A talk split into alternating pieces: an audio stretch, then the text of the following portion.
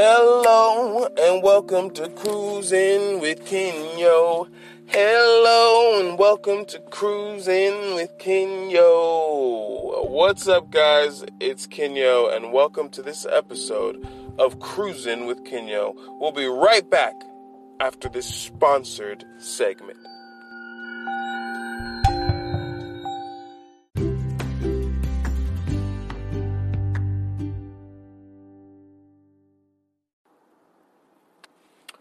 What's up, you guys? Uh, you know, we're, we're cruising once again, and uh, interesting, interesting subject. Today, as scheduled, is uh, the Look Into My Eyes series day. So, um, I saw anyway. On that subject, I went to go make some look into. To, I went to go make some prints. I made, uh, I made the Snowy Montreal print, which is on Laddington.com, and I also made the American One print, which both of these are also, you know, in the American thing. If you go to Kenyo.org, you click American, you enter into the American space, and those things are in there. So they're just they're they're uh, paintings, you know.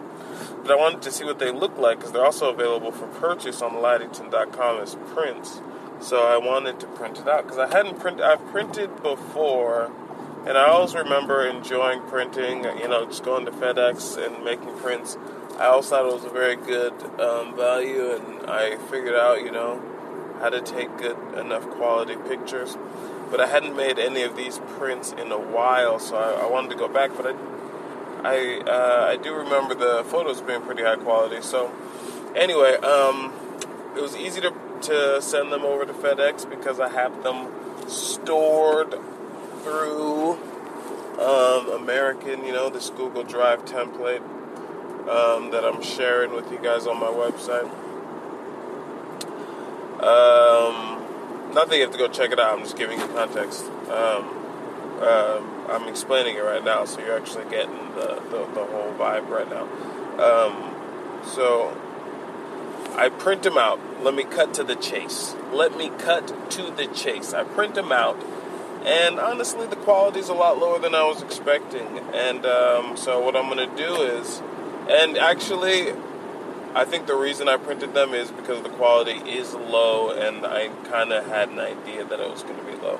And so I'm like, you know, what, this is really cool. This is confirmation. Um, drop these down because all it really means is I can't do 11 by 17. I think the biggest I can do with the quality of images that I have is 5 by 7. But honestly, I'm actually really fine with that. You know, in a in a digital age, uh, I, there is a reason for prints, but like 11 by 17 is actually a lot of space to take up, and I think we shouldn't use paper carelessly. So I'm really down for the 5 by 7 prints, and I'm actually saying that's the biggest I'll do. My real plan, to be frank with you, uh, and I'll just I'll give it to you straight up because there's there's no point. There's no point in being uh, mysterious about it. What I want to do is just make cards. Um, you know, just small trading card sized, um, you know, versions of the of the um, of the um, paintings that you can like, you know, collect. You can hang them up if you want. You can do whatever you want with them. But I think that's actually inappropriate around the space. And on that size, you know, these pictures are going to look ridiculously HD. Uh, I can get really crisp, really clean prints out of them and make sure that you know FedEx gives me top quality, and I can have them pre-cut and just go super thick on the on the paperweight, um, so that they they're really nice, you know, and they come out really cool. And then maybe do some. I might I might mat them afterwards. I might mat the prints so that they have like an extra texture to them. Oh ho! I might turn these into literally the dopest coolest little things that you could have, like the coolest cards that you could have. Um, what else could I do to them? I wish there was an easy way to like seal them in golden wax, but I don't even think that's a real thing. So I'll figure it out one of these days. Like a nice gold, uh, a gold rubber wax. I actually mean more rubber. Like a like if there's a tree that secretes a golden rubber that I might use to seal the edges of these cards after I actually I would mat them before and then mat them afterwards once again before beaming them with I okay never mind. Now people don't want it. They're like okay he's trying to make radiation. No, I'm just joking. Um, but yeah some some cool cards I think would be fun. You can see I'm backpedaling. I really don't want to scare anyone away um, so that was my experience. So I do have these two prints, which I do like though, and I'm going to I'm gonna I'm gonna sign them and frame them and put them in my own house. Uh, because they are keepsakes of the Look Into My Eyes American series, and you know uh, just continue to think you know how to preserve art, and then the the cards will also come, and the small prints will also come with digital access. And I really want the digital access to be really cool because I'm like, people spend so much time on their phones like this is my way of me like creating these digital things. And I think it starts with file storage and it really starts with, you know, how does the video get passed on? You know, we think about it with photo albums, we think about it with uh, contracts and all these other things. Like, oh, this is how we prove, you know, how things are laid out. Um, but with technology, like we can lay out these our files. You can give someone, you know, you can email someone a hundred of your paintings and say, "Hey, just store this on your desktop," and they won't even notice it there. They'll just like they could have a whole gallery. They could have your whole gallery on. They could have your whole gallery on a small file on their phone, and they probably wouldn't even notice it. They'd be like, "Oh, what?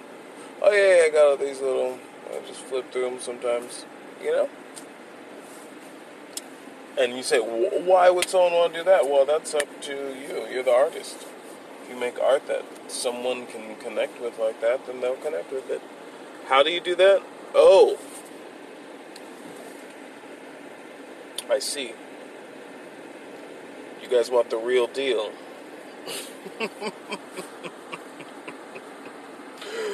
oh my gosh, I should have known. you guys want to know actually, you, you actually want to know how to become a great artist. I should have supposed it. Alright, well.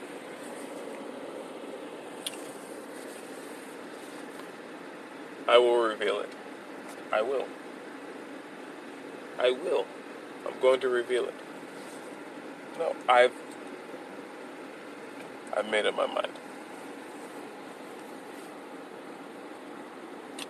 The key to great artistry. the key to great artistry is critical decision making. See, a thing has to be several things in order to be a piece of art. And if you can't even let it be one thing, well, I understand. It's difficult. But you must train it out of yourself. You must be able to say, this stroke, that stroke, this stroke, this stroke, and this stroke. And you must resist the temptation to constantly throw your art away. I know. I know. Sometimes it will happen. More often than not. Isn't that interesting? Your own art. But if you can keep it around, it will be more valuable. It's tough, even in a digital age. Even in a digital age, to have data that lasts over 15 to 20 years. Go pull up some photos. 2010. I'm sure some people have some stuff, I'm just saying, compared to what you have now. Oh, but anyway, so that is the key critical decision making. That's why free thinkers are very good. It's because they they haphazardly boom, boom, boom, which allows them to make a lot of mistakes, which allows them to eventually, hopefully, gather enough data if they are attempting to do so to do something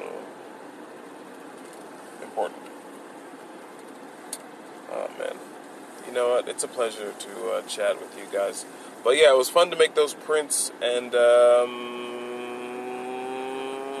talk to you soon.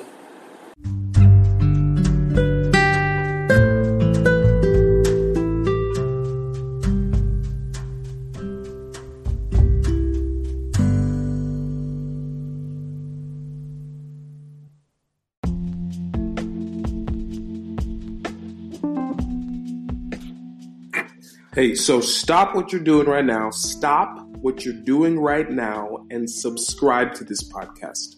I'm not going to keep going until you subscribe. Like, subscribe right now. You, you subscribed? Then thank you. God bless you.